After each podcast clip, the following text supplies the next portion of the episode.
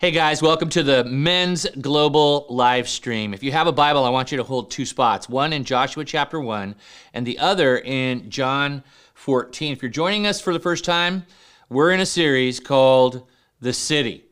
And we're doing this series because every guy that's on this live stream right now, either he lives in a city, he's in the suburb of a city and drives into a city, maybe he's in the third circle perimeter of a city, or maybe you're even rural in the rural part. Maybe you're fourth circle guy, but we're all in the regional area of a city.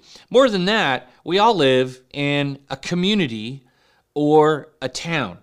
And wherever you have concentrations of people, let's take cities for example, they're hubs, they're anchors, right?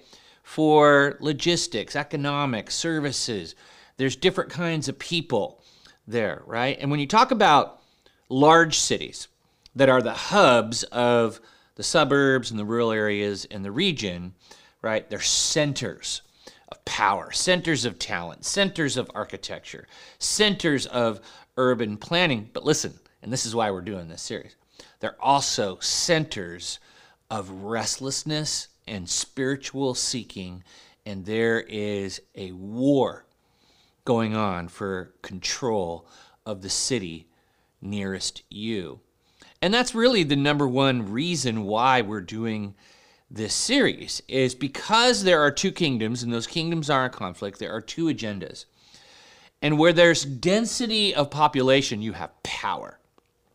All of us need to be concerned with our city that we live near, or even our community or our town, because those are microcosms of larger cities. So, cities are centers of spiritual warfare. And you know what Jesus said to his guys? He says, You know, that my kingdom, I'm giving you the keys to the kingdom, and the gates of hell cannot prevail. Here's the problem if his guys aren't driving God's agenda with the keys, opening doors of evil agenda and displacing that evil, guess who wins?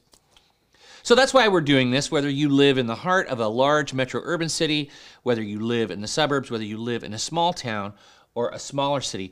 All of us have a place. That place matters, and your city matters. Okay? The Bible also says, just by way of foundation, right, that man and woman, we started in a garden, but everybody that came after that and God's plan of redemption after the fall. You know where that all culminates?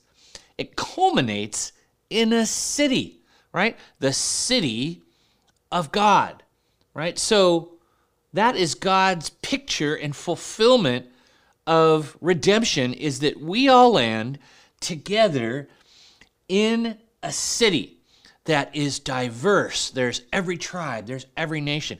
It's bustling. It's the center of God's glory. And we're all working and living in this diverse and this unified place where God is, right? So cities are experiencing spiritual warfare. That's why we should be concerned. A, your future and my future, we end up in a city. That's why Abraham in Hebrews 11 says he's seeking the city whose maker and builder is God. So we're God's men. And guess what we're seeking? That's right. We're seeking that same city. We're all going to get up there. Now, here's here's a third reason after spiritual warfare, and that's where we end up. It's you know where the birth of the church happened and how it happened? It happened in a city. It happened in the city of Jerusalem. And the miracle that God gave that city, listen to this, is a movement of spirit empowered men. Acts 2:14 says, and Peter stood with the 11 and says, "Brothers of Israel, men of Jerusalem." Wow. And then they went on, right? To be filled, transformed and overflow the Holy Spirit in that city, transforming that city and birthing the church in a movement that we're a part of now. So the ripple effect of spirit empowered men right? Filled, transformed, overflowing the Holy Spirit in a city. Uh, we're still in the blast zone of those 12 guys standing up and those guys living out of the power of the Spirit of Christ in their city. So that's why we have to teach this series called The City. Now, we're in part five. Uh, if you're just joining us, my encouragement, my strong encouragement, is just to go back and watch parts one through four because there is a sequence and a continuity. But we're continuing to explore right now the specific ways that spirit empowered men are called in Scripture to come together, right, and to impact the city that they live in individually, okay, as we go out into our individual spaces and places, but also as a collective. And just to get you thinking in the right direction for, for, for part five, I just want to tell you a little story about me and a, a boss that I had at, at church. I was uh, in my uh, early 30s and uh, I'm doing men's ministry on a volunteer basis, maybe 20 hours a week. And me and one of the pastors in the lead team, we would we would go to lunch, you know, biweekly and just connect. And I would just, man, I would just glean all this wisdom. And so we got into this rhythm of going, and it was just a good fellowship. Well, one time we go to lunch. Uh, his name is Lance. Lance, we stop. Of course, I would pick him up in my truck, and then we'd go somewhere eat, and then I'd take him back and drop him off at the um, at the building. And uh, I'm just about to say, "All right, dude, you know, thanks for lunch. You know, it was great." And he goes, "Kenny, um, I don't know if anybody has uh, told you this lately, but I just want you to know how much we appreciate all you are doing with the men of the church. I know how much energy and effort you're putting in. So, dude, thank you for all that you do. Okay? Amazing encouragement. My response, I'm like holding the steering wheel, and all of a sudden, all these feelings start welling up inside of me, right? I can feel my breath get shorter and I can I can actually feel like tears, man. I'm like, no, no, I can't. And he's watching this. I'm like, I'm not responding. I'm kind of, I'm trying to hold it together. And then, like, tears start dropping literally on my jeans. And it's like, what is going on with you? And so I have to say something. So I just kind of force myself to take a big, deep breath. I go, and I just said, Lance, I'm sorry. I don't know where this reaction uh, is exactly coming from, but I have a pretty good uh, idea. You know, lately, um, I've been questioning whether I'm cut out for this. I, I've been doing this for a while here, and I no one's ever said to me at your level what you just said. And so I guess I was starved for a little bit of encouragement. Wow. So here I am. My passion is ebbing. My endurance is waning. I'm kind of getting confused and doubtful, maybe a little disappointed in myself or, or just discouraged. What does God do for me? He sends me a spirit empowered man as his messenger for the purpose, listen, of steadying and strengthening my feet in the midst of my own doubts about myself and my future. Now, think about this. That was probably 20 years ago plus. The big wheels of what you see now with every man, you know, there's there's 14,000 guys who are listening to this live stream. There's hundreds of thousands that listen every month after we listen to it live.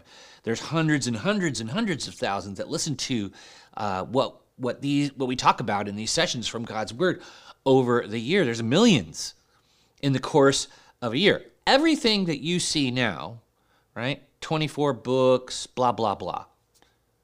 The big wheels of that turned on the small axle of that moment in my truck with my buddy Lance, who dropped an encouragement bomb strategically, intentionally, personally on me. And man, that flipped my perspective on myself, what I'm doing. Somebody sees me, somebody appreciates me, somebody recognizes what I'm doing. Now, having said that, I know God sees me.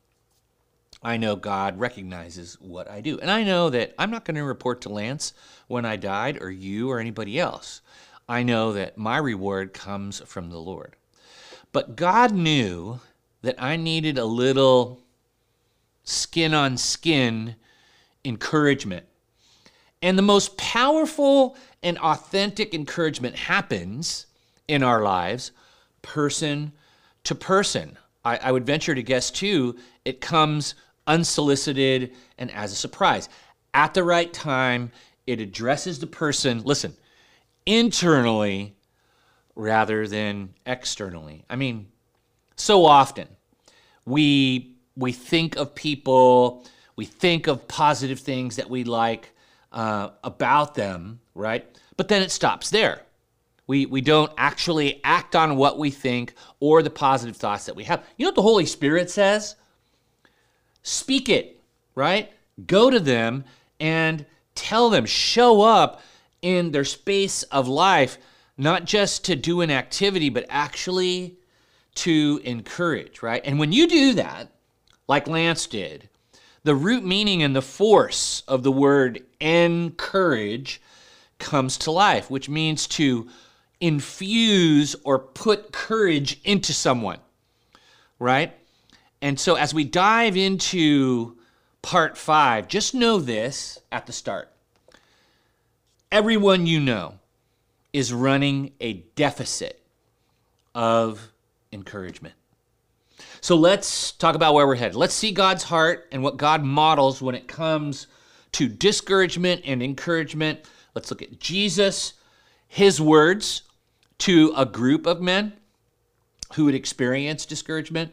And then we're going to look at what the Bible says authentic encouragement is. Why? So we can agent that encouragement. And then we're going to see how spirit empowered men encouraged a city. So if you have your downloaded notes, right, I want you to look at the top. We're going to look at Joshua chapter 1, that, that chapter where I, I said to hold a spot. And here's the context we're, we're talking about a disappointed and discouraged man who could potentially get very depressed. Isn't that how it goes? Maybe it starts off with a little disappointment, then a prolonged time, then it, then it starts turning into discouragement, and then a little bit more time. Now we're talking, it could turn into something else depression, right? And then destruction, right? Which is how the dominoes fall it just might start off as a little thing, and then over time, and over time, and over time. So we're seeing a guy who's disappointed and discouraged at this point. All right? And he could get depressed, but God won't let him. Joshua chapter 1, we're going to read verses 1 through 9. Just kind of listen in for, for what God says to this man who is disappointed and discouraged. After the death of Moses, the servant of God, God spoke to Joshua, Moses' assistant. Quote, Moses, my servant, is dead. Get going. Cross this Jordan River, you and all the people. Cross to the country I'm giving to the people of Israel. I'm giving you every square inch of land you set your foot on, just as I promised Moses. From the wilderness in this Lebanon, east to the great river, the Euphrates River, all the Hittite country, and then go west to the great, great sea. It's all yours. All your life, no one will be able to hold out against you. In the same way I was with Moses, I'll be with you. I won't give up on you. I won't leave you. Strength, courage.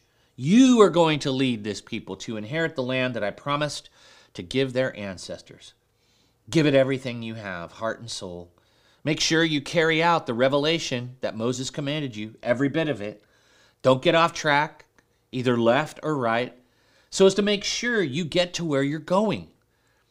And don't for a minute let this book of the Revelation be out of mind. Ponder and meditate on it day and night. Make sure you practice everything written in it. Then you'll get where you're going. Then you'll succeed. Have I not commanded you? Strength, courage. Don't be timid. Don't get discouraged. God, your God, is with you every step you take. All right, so there it is, right there, the police song there in Joshua 1 9.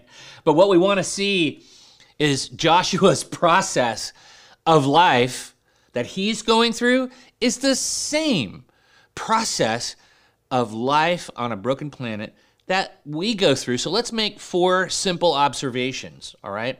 The first observation is this what happens in life that we can't control? That's what we see. We see what happens in life that we can't control. Moses' death was unplanned, it was unscripted, it was unwelcome, and it was untimely. So think about it. This is the guy who went to Pharaoh. This is the guy who who God spoke to uh, in the mountains. This is the guy on Mount Sinai. This is the guy who brought down the Ten Commandments. This is the guy who talked to the most powerful man in the world, Pharaoh, and told him, let God's people go. This is the guy who agented the plagues on Egypt. I mean, big footprint. Now he's gone. Big hole, right, in Joshua's life, and a big transition. So, can you blame the guy for maybe being a little disillusioned or doubtful or disappointed or or discouraged? So, that happened to him, and he couldn't control it. Can I just say something? That's happening in thousands of lives of men that are listening with us right now. There's stuff that was unplanned, it was unscripted, it's unwelcomed, it's untimely, it's messing with your expectations of how you thought things would go. So that's what we see happening with this man of God. Secondly, after what happens in life that we can't control, we see how it challenges us emotionally. You can see through the language that God uses that, that Joshua is challenged because of the circumstance emotionally. He's paralyzed. Why else would you say, hey, get going? Right? You're look, you say that to somebody who's stopped. He's just not stopped and camped with a million people behind him. He's stopped in, in here and in here. Right? That's why you say, hey, there's a plan, get going, right? But then other language is used in this passage that suggest that he's questioning himself as the leader that God has appointed at this time and for this hour. And so there's this assurance to address the, the questioning, the self questioning. Am I the guy? God says, You're going to lead this people. Will he be with me? There's a question that we don't see him say, but you know that he's asking. I mean, that's Moses. Of course, God was with him, but will he be with me? And God saying, I'm with you, right? God starts to slay the doubt by just speaking encouragement to him, speaking into his paralysis, speaking into his war of self perception, speaking into his spiritual dilemma, which is, I don't know if God will be with me, right? So there's what happens in life that we can't control. There's how it challenges us emotionally. Third, then there's what God says about what's happening. Okay? So we're challenged, right? Emotionally, stuff's happening to us out of control. And then God's like, I got it. Okay? I'm not surprised that Moses died. I'm not surprised that you were his assistant. I'm not surprised that that that you're going to take over. I'm not I got a plan. Um, you need to get going. Uh, I'm going to be with you. Here's the future. Let me show you just a little glimpse, crystal ball. You know, this is the boundaries of the land that when you step foot there, uh, you're going to take it all, right?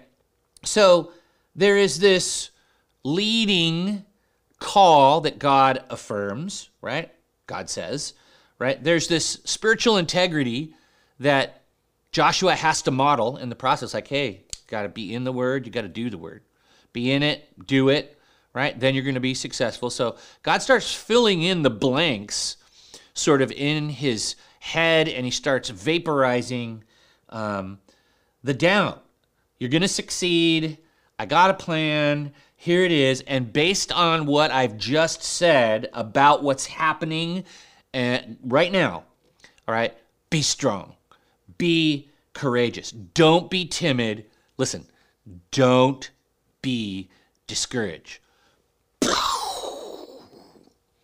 just God fighting for this man against fear and discouragement and disappointment.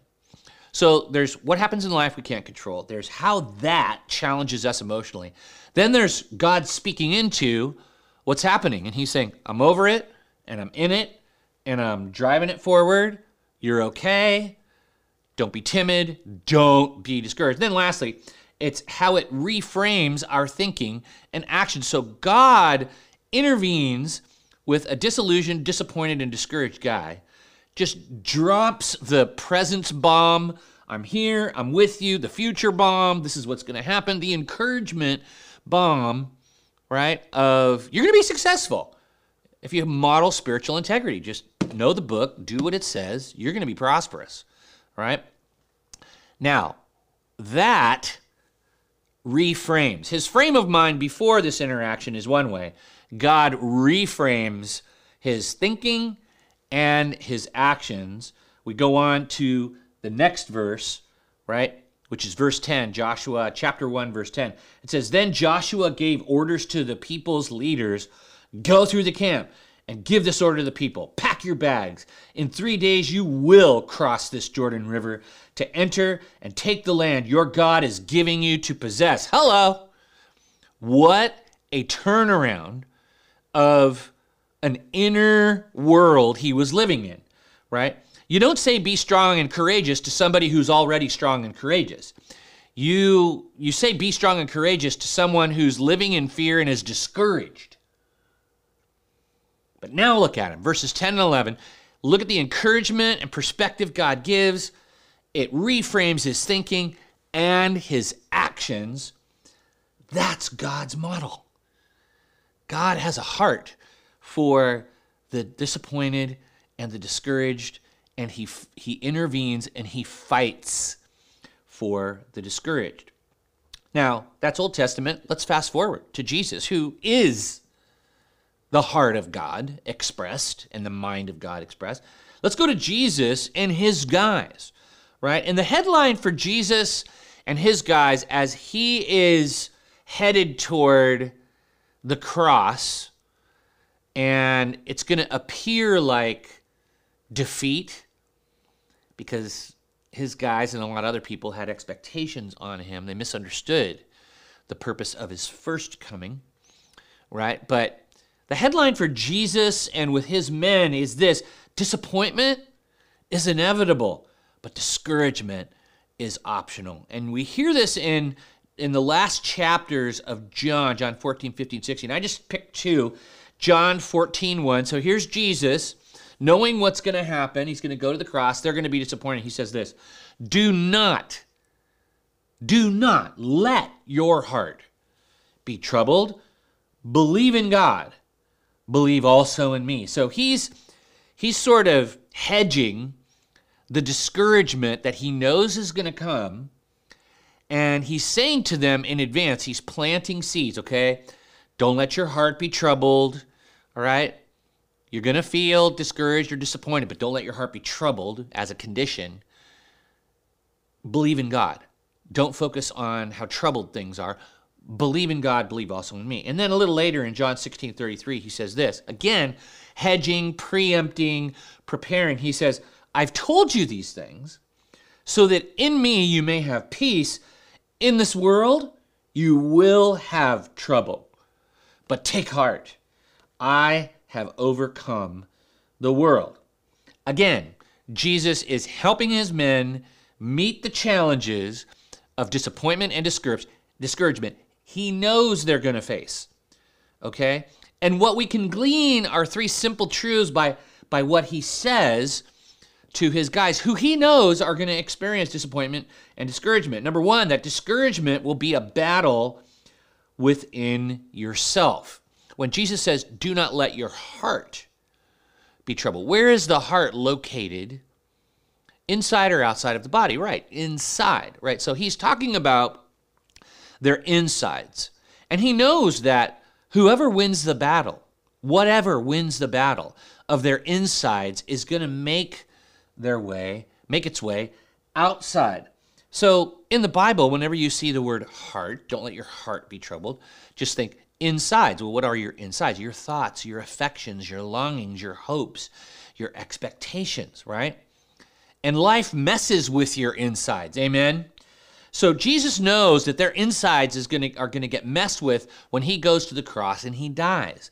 And he's saying to them, Don't let your heart, your insides, be troubled. Just keep believing.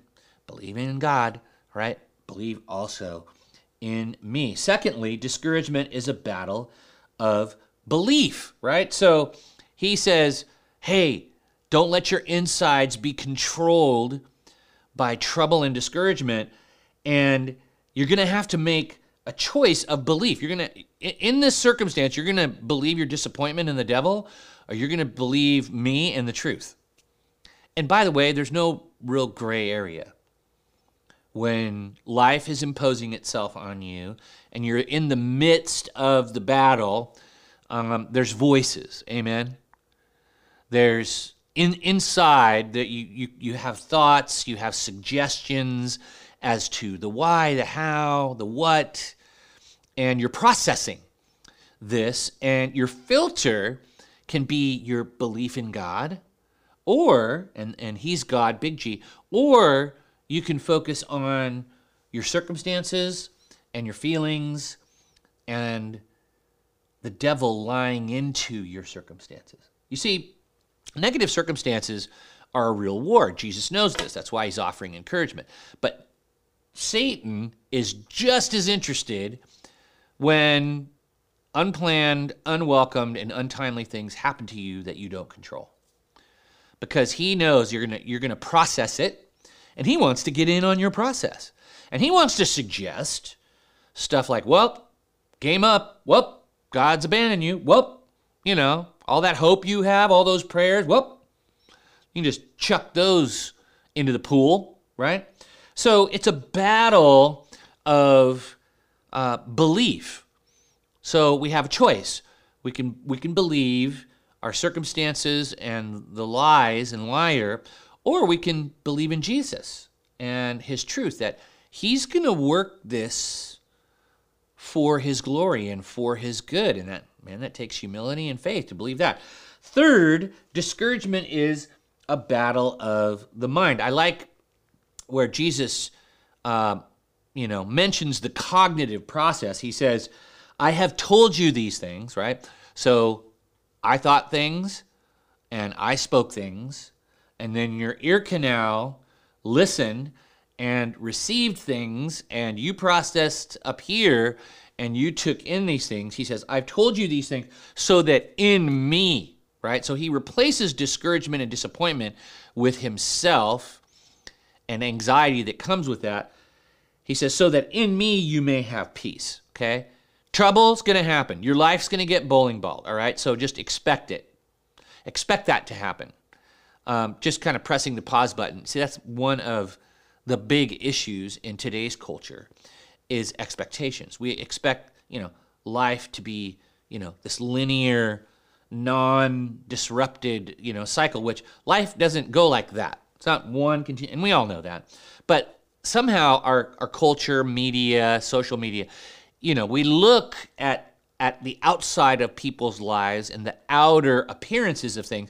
And you know, seems like the world's just kind of like on one this one continuous beach and having a corona and, and and driving great cars and doing great things and look at social media look at how great their life you know is going etc but life really it's not like this it's it goes mm, mm, mm, mm, and it's right in here where disappointment and discouragement and possible depression can slip in without having a perspective okay that's that's what happened with with Joshua. God gave him his perspective. It's like, hey, I'm over that. I can see the the beginning, the middle now, and I can see the future. Hey, listen, I'm going to make you some promises. You should lay hold of them. Uh, I got the big picture, but it's a battle of the mind. Okay, remembering, like Jesus says, I've told you these things so that in me you may have peace. Like remember what I'm saying, and uh, meditate on it, internalize it. So this tells us a little, you know, Jesus, by what he says, tells us, you know, that discouraged life is a battle, and the discouragement that we battle in the middle of the battle, the battles, right? It's important that we win those and that we not hold on to discouragement, that we fight discouragement, right? Now, there is God's heart. There's some examples of God intervening in a person's life. There's an example of Jesus just kind of preempting and saying, "Hey, listen, this is this is an unredeemed, broken world, and you're going to have this, but hey, don't get too discouraged." Right? Believe in God, believe also in me. Don't let your heart be troubled. Now, how does that relate to me, you, my city, your city, right? Here's how it relates. Everyone, everywhere, rural, regional, burb, or metro urban city, everyone's battling. Okay? Let the paint dry on that. Everyone you see, everyone in every car, every taxi driver, every grocery store clerk, every barista, every neighbor, every every coach of your kids' team, all the parents, every couple you know, every pastor, every pastor you know. We're all battling. All right? This is for these words and, and this process and this study. It's it's for everybody. So if that's the context that we live in, that that it's a battle within ourselves, it's a battle of the belief, it's a battle of lying. Things happen that we can't control, but God's with us. And then there's a war to try to mute that reality and mute his plans and purposes in the midst of feeling some discouragement then that means that there's fertile soil for an individual spirit empowered man and a collective community in a city, a town, on a block to have some powerful impact, right, through raising the spirits of other people. Being a spirit strengthener, right? Being an encourager, right? So we have been in this, this progression through the city where we're looking at these guys who are in a city. They're filled with the Holy Spirit. They start releasing captives. They start relieving pain. They start reducing the loads that people carry. Now we see them raising the spirits, being encouragers of other people. So let's define it. It's on your downloaded notes. Encourage, it's a verb, okay? To make more determined, hopeful, or confident, to spur on, to inspire with courage, spirit, or hope. Man, powerful word. Again, N E N, courage. To put in hope, confidence, right? Courage. To encourage. Can you imagine? Can you imagine? Listen, if a city that you lived in, okay, whether you live in a metro urban city with millions, or maybe a medium sized city of hundreds of thousands, or maybe a smaller city with thousands or tens of thousands, or maybe you live in. Can you imagine if we raised the encouragement level 30% through a spirit empowered movement of men? Can you imagine what would happen to drug use, suicide rates, marriages? I mean, you name it. Every dimension, every sector of your city would get healthier, okay? So, what we're going to look at now is just here's how encouragement works. How does true encouragement work? Authentic encouragement versus synthetic. All right, let's look at true encouragement. Number one is personal and intentional, right? True encouragement is personal and intentional. And we see God Himself um, modeling that in the Bible Father, Son, and Holy Spirit. God the Godhead, right? The Trinity. And I want to read this passage from Mark 3, verses 16 and 17. It's Jesus' baptism, that's the context, and then we'll unpack it. As soon as Jesus, the Son, was baptized, he went up out of the water. At that moment, heaven was opened, and he saw the Spirit of God descending like a dove and alighting on him. And a voice from heaven, the Father, said, This is my son, whom I love, and with him I am well pleased. What do we see going on there? What does encouragement look like? Well, it's personal and intentional. All right, let's unpack that. There's a moment that's taken advantage of. As soon as Jesus was baptized, that's a moment. Okay? When Father, Son, and Holy Spirit, they're like, okay, this is a moment of encouragement. We're deciding, right? This is timely, right? So you see a strong moment, and then you see a strong identification and connection, right? This is my son. Okay. Right? There's it's personal. Right? He gets he gets a strong identification, a strong name, you know, um, strong intimacy, right? Okay. So strong moment, strong identification. And then third thing we see of encouragement is a strong love. Right? Whom I love. Man, I love. I love you. I just love you. Right? So there's a moment, there's a connection, there's a spirit between, there's intimacy, and then there's words. It says, This is my son whom I love. And then there's a strong blessing, right? With him I am well pleased, right? So strong moment, strong identification, strong love, strong blessing. You know what that's what encouragement does? Encouragement is is is a moment in time that we get to choose to take advantage of. It's a moment to identify someone with you in a positive way. It's a moment to speak love and appreciation. It's a moment uh, to bless. You know, God's just like He blesses me. That kid right there, man, you, He blesses me. And you know, this is early on before Jesus had preached one message, before Jesus had healed one person, multiplied one loaf and fish into any other food. There's no performance here. This is acceptance without performance. This is encouragement without performance. I want you to see that. It is grace, it is encouragement, right? That enters in and, and puts this infusion of courage into him at just about the right time. Why? Because after this moment, Jesus is going to start interacting with lots and lots of people there's going to be a lot of blowback and pushback and rejection. There's going to be a lot of blessing and a lot of battle. He needs this encouragement. You see how well timed this is? And that's what God shows us that true encouragement is personal and intentional, right? And man, I got to tell you, um, it's time that we encourage each other. Guys, I don't know if you know this, but there has just now been the largest spike in human history in male suicide, right? I mean, men are four times more likely to kill themselves than women. 80% of all suicides are men.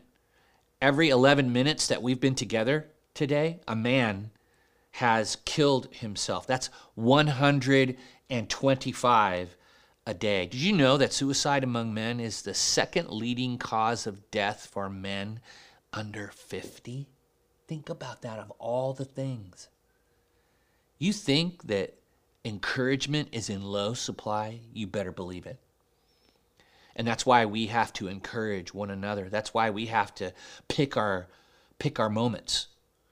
And we have to come in and we got to identify and we need to love and bless, you know, our brothers who are battling in their minds, battling uh, voices that are telling them one thing that go against life and God and people, right? It's so important because when the supply lines of encouragement are thin, and you see this when you turn on the news, it's not just men, it's everybody. Disappointment, loneliness, discouragement, more loneliness, depression, intense loneliness, then the destruction happens. Self destruction or destroying others. I mean, look at all the mass shootings that are going on right now. And you look at male suicide, mass shootings, fentanyl overdoses. I mean, you see people giving in, listen, to the discouragement and the discourager who's a liar and he's a murderer. That's the end game. So, because we know this is going on, because we're loved, accepted, we have our future, no matter what's going on in our life, we can get outside our own head and be personal and intentional and start delivering some much needed encouragement in this desert right, of emotions to our brothers and to our sisters and to our wives and to our families and our neighbors and our friends and in our cities. It's time. Now, let's look at the second thing about true encouragement. True encouragement is also timely and activates new faith. I love how the timing of encouragement is so important. Remember my story about Lance and the timing of his encouragement. Now he was just being Lance, but he was Lance was a very encouraging person. And that big wheel of what we see now and everything that happened with Everyman Ministries, that little axle of encouragement turned, and the timing of that turned the big wheel of what would happen, you know, 5, 10, 20 years going forward. And that's the thing about encouragement. It's timely and it activates faith. Listen to what it says in Revelation and listen to the audience where they're where they're at. It says, "Wake up, strengthen what little remains, for even what is left is almost dead. I find that your actions do not meet the requirements of my God. Go back to what you heard and first believed at first, hold to it firmly, repent, and turn to me again. And so you see in this passage that the encouragement is timed because there's little strength remaining. Wake up, right? Strengthen what little remains. Just know, again, we're in an encouragement deficit. Everybody that you know, like no one will ever go, wow, I didn't need that. I'm full of it. right? Um, and the timing is amazing because he says, strengthen what little remains, for even what is left is almost dead. All right, so here's a collection of believers, and their faith is almost dead. And so in comes the voice of the Lord. And it's like, okay, this is a little, this is a little truth and a little grace, right? I'm I, I got to come in and I got to say, hey, you got to repent. You got to change your mind. You got to turn back to me. I'm encouraging you to go against where you're going to come back to God. That's encouragement too, right? Is a strong word, a truthful word, a loving word, grace and truth. Hey, I realize that this is a really discouraging time for you, but you need to turn back to God because that road leads to hell.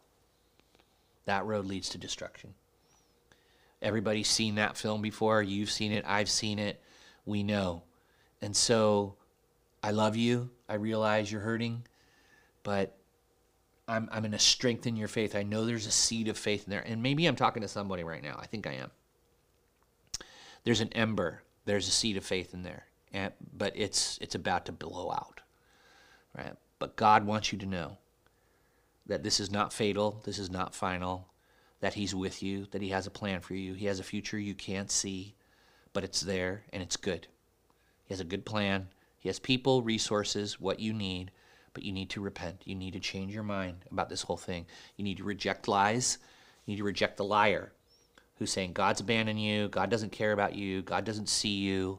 You have to stop seeking worldly solutions for how you feel. Okay, I don't know how that's going on, but I know I'm talking to a specific group of guys that are hearing my voice right now. I don't know how you're medicating your sadness. I don't know if you're using porn or you're using alcohol, or you're using weed, or you're using meth. I don't know. But stop that. God loves you. That's the truth. God's with you. That's the truth. God has a plan for you. That's the truth. Okay? And right now, what the Holy Spirit is doing right now in you, if you'll receive it, He's activating new faith and you're going to say, Yes, God, I repent, and God, I accept your new plan. I believe. I don't know how it's all going to work out, but I believe. And then you're going to get yourself back to God in every way you know how. Some of you right now need to call a buddy you know is a Christian and you need to tell him. Some of you need to get back to your men's group. Some of you need to get back to church on Sunday morning and need to show up. Some of you need to get back to God's word. All right? Go find this book. Okay?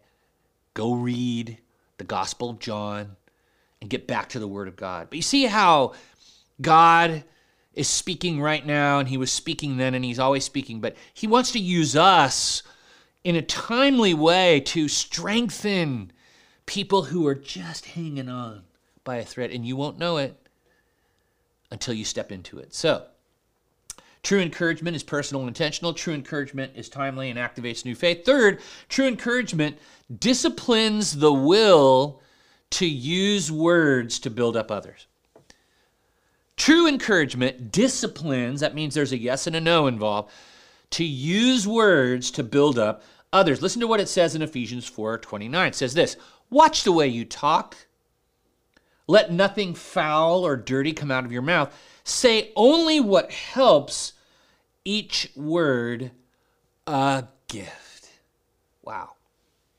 You know, gifts are given, and then gifts are received, and gifts are open, and gifts are experienced. You know, the words that you give are a gift.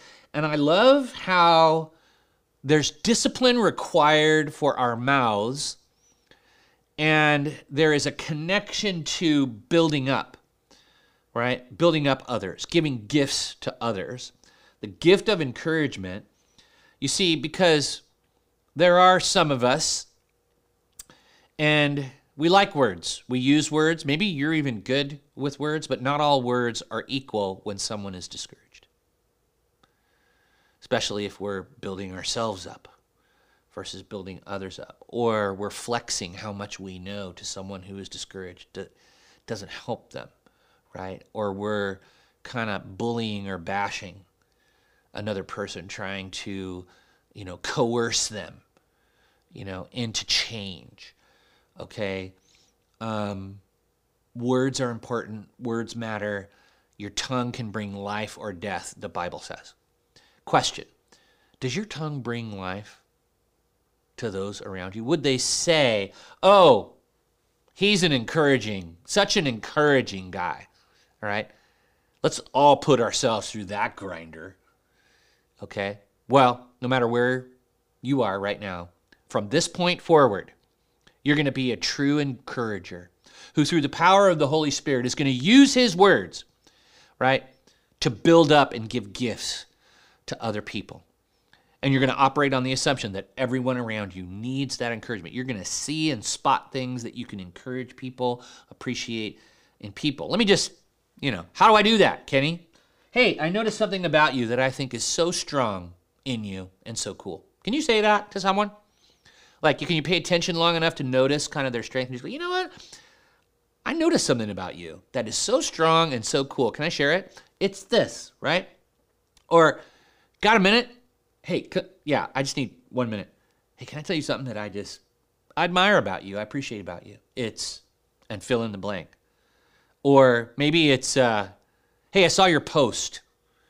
And what I appreciate about you is that you are so grateful for your life, so uh, concerned about other people, so willing to share God's word, whatever it is, right? Or maybe it's somebody you're in relationship with and they don't hear enough encouragement. And fellas, your your wife needs your encouragement like like we need oxygen to breathe. Okay? If you're not an encouraging dude, here it is.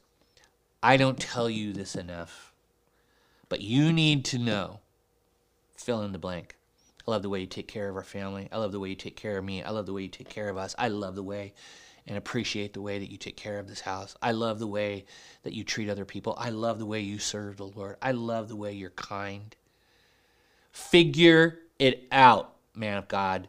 Your wife needs encouragement, right? Or maybe just after an interaction. There are some of you, you've had an interaction with somebody and you walked away and it was like, man, I love being around that person. But you didn't say anything.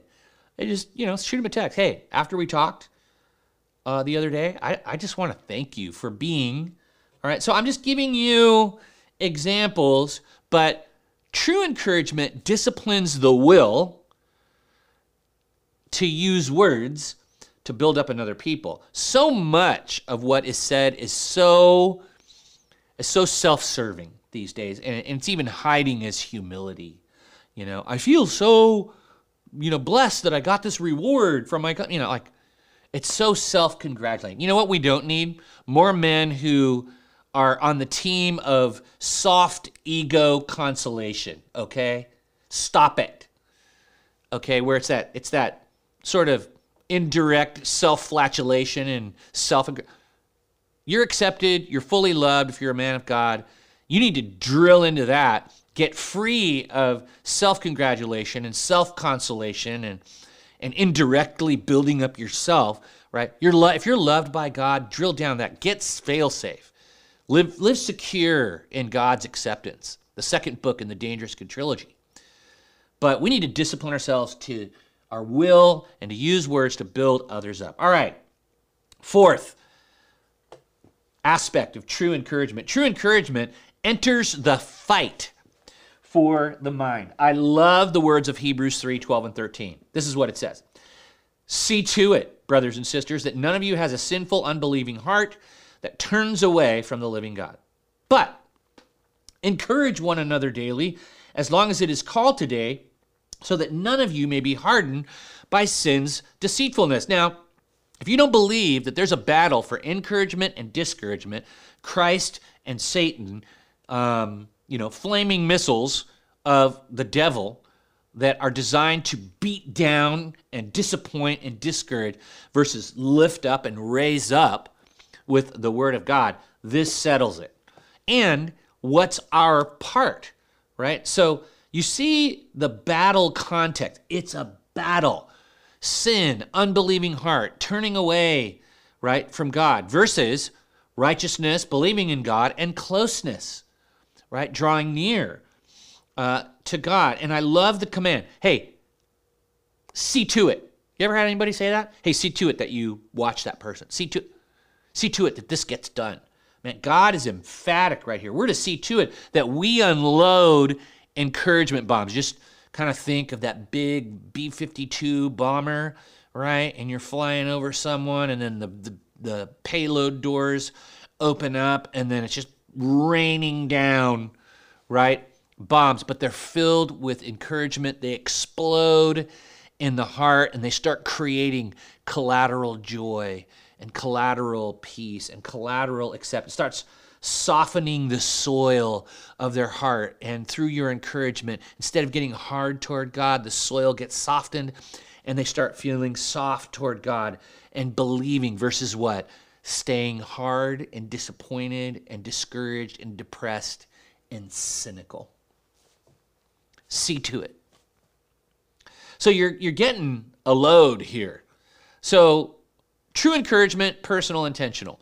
True encouragement, timely and activates new faith. True encouragement disciplines the will to use words to build each other up. True encouragement enters the fight in a person's mind and kind of pushes them over the top toward God and his purposes, right? And toward joy and softness toward God and away from sin and cynicism and deceit. You see, that's that those are the the results of winning the battle of discouragement versus encouragement. And he wants to use us.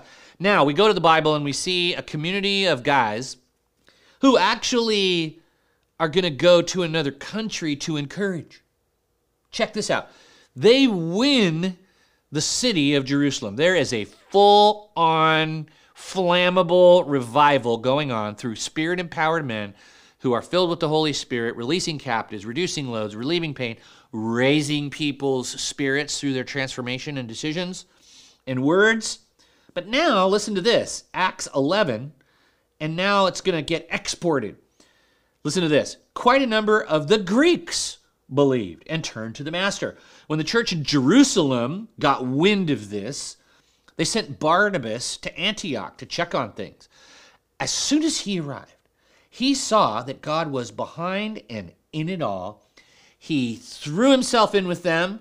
He got behind them, urging them to stay with it the rest of their lives. He was a good man in that way, enthusiastic and confident in the Holy Spirit's ways. So, Barnabas, which you Bible guys know, means son of encouragement. If you didn't know that, now you do.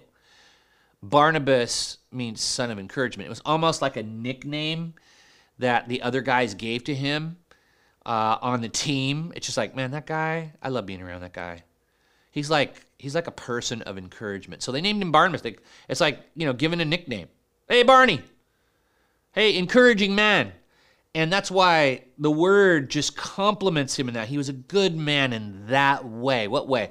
The way of uh, encouraging people and getting in there with them. So let's make three simple observations uh, about how spirit empowered men are on mission to raise the spirits of others. Number one, we sacrifice.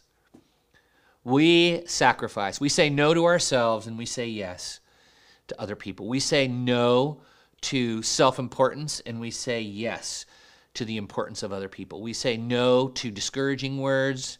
We say yes to encouraging words. Barnabas says, I'll go. They need encouragement. I'll go. Would we say the same right now? I think the Holy Spirit's saying, There's somebody around you that needs encouragement. Have you gone to see them yet? I know that there are neighbors that need you to show up and knock on their door and just say, How's it going? What do you need? I know that there are friends that you have been popping into your mind. You're like, I got to get in touch with him. I got to get in touch with him. You get in touch with them and you find a way to encourage them and lift them up. And at the very minimum, whenever that conversation ends, you say, Can I, can I just pray for you? Hey, let's, let's finish with prayer. Can I just bless you, and pray for you? I feel like I, I need to pray for you. Okay, got it? We sacrifice. Number two, we see what God's doing. The Bible says, as soon as Barnabas arrived, he saw that God was behind it and in it all, right? And that's what disappointed and discouraged people sometimes are blind to. It's just like, hey, God's over this, God's loving, God's got a plan. And listen, you don't have a crystal ball either, but you know that there is God, that He's above it, that He's watching, that He cares for that person, and that He does have a plan. And even if it's something negative, I mean, even shoot, terrible, right? May not feel like it at all. We can, with confidence, just say, God's hurting with you. God loves you. God's going to bring you through it. Okay, but I loved how Barnabas got on the scene and he opened his eyes and he sees and senses God. And then it says, he he throws himself into it. And that's the third observation. We sacrifice, we see what God's doing. Number three, we support with real physical and spiritual energy. Listen to this line. He threw himself in with them, he got behind them, urging them to stay with it, belief in Jesus, for the rest of their lives. He was a good man that way. Enthusiastic and confident in the Holy Spirit's ways. Can you imagine?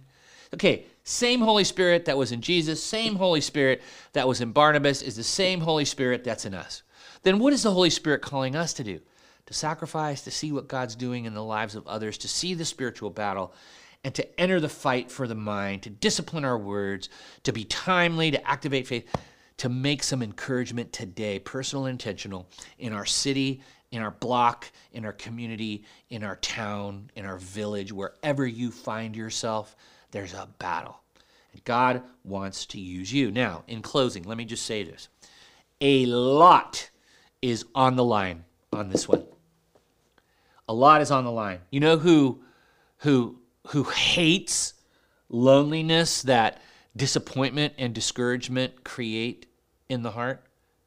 God does. He hates it. And if that's God and God is in you, is that you too? Do you see and sense loneliness and does it does it boil your blood? Does it break your heart? like it boils God's blood and it breaks his heart. The conditions that create loneliness, the the things that happen that create disappointment and discouragement, um, and you know that draws him in. You know, it actually kind of brings him to a spot. You know, because when you're you're full like God is, He has the freedom to go. And then when God fills us with His love and His grace, and like I got you, you're okay. Now you're full and you can get outside of yourself because you're full and not in deficit to go encourage and speak assurance and protect hope and sustain confidence. Now, just like God loves loneliness, guess who loves loneliness too? Satan. That's right. Satan loves the isolation and loneliness that disappointment and discouragement uh, create. It draws Satan to that spot too. So wherever you see discouragement and disappointment, just know it's not just God there in you, it's Satan and his forces. And so you're there to hedge and protect hope, faith, belief, confidence in the midst of the battle, right? And um, and prevent just the destruction that's going on there. So there's a lot on the line, guys, all around you. That's why we're doing this this series called The City. We are going after cities here at Everyman Ministries. We're going after city blocks, communities.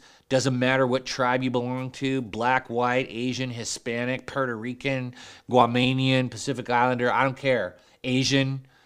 We're going after cities. So, cities are diverse, communities are diverse. And you know what cities need more than anything?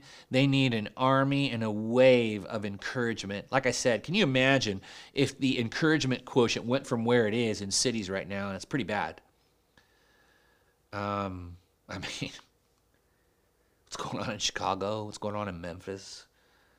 Um, what's going on with people who are so discouraged and got so disappointed and got so depressed and got so lonely and so vulnerable? They got exploited by the liar who said it's fatal and final. Go shoot a bunch of people.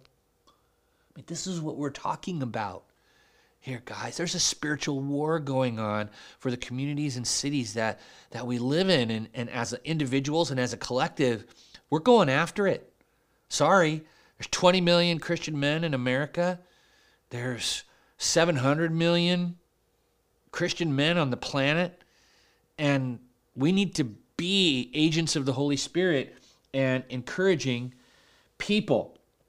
So, for every brother who is struggling, I want to bless you. For all who are struggling around this community, all the people, I'm going to pray that you guys have eyes to see and that you'll address the insides of people.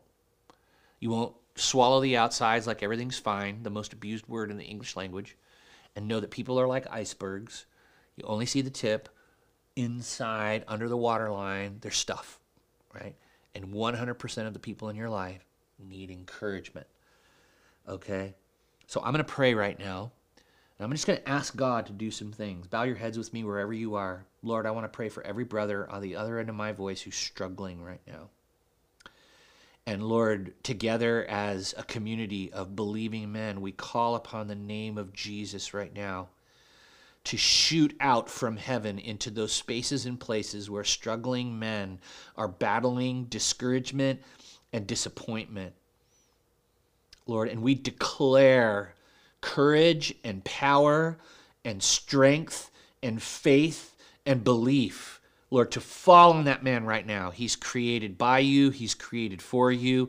One day he's going to go to you, but between now and then, he's going to defeat discouragement and enter into the life that you intended for him one of courage and strength and power. So we declare courage and strength and power over every brother right now. Receive it. Say, God, I, I receive your encouragement right now. I receive your strength. I receive your power. I receive the living God, Jesus Christ. I receive the Holy Spirit. And now, God, I pray for all those who are struggling with disappointment and discouragement around every man listening to the sound of my voice. Lord, and we lift them up. And we pray for open doors to enter the battle within them to enter the battle of belief going on, truth versus lies, to enter the battle of the mind, and to be personal, God, and intentional with them, to be timely, to use words to build up, God, to say no to ourselves and to enter into moments and just sense what you're doing and why we are placed where we are, God, which is to have an impact, to be salt and light and a fragrance of Christ. And Lord, now I pray for cities, communities, blocks where we live. Oh God, would you bring up the encouragement level in that city through spirit filled and empowered men, just like you did in Jerusalem and just like you sent Barnabas to Greece? Movements everywhere so that everyone knows someone who's dangerously good with encouragement, oh God. So, Lord, we thank you for this commission in these times. We thank you for what you're going to do in cities and communities and, and towns and blocks and neighborhoods and even rural places. You're going to fill us with your spirit. You're going to transform us, and we're going to be overflowers of encouragement now and in the days to come and forever in your presence. In Jesus' name I pray, and God's men said, Amen. You see, guys, that's how we battle. You got to enter the battle, and we'll see you next time.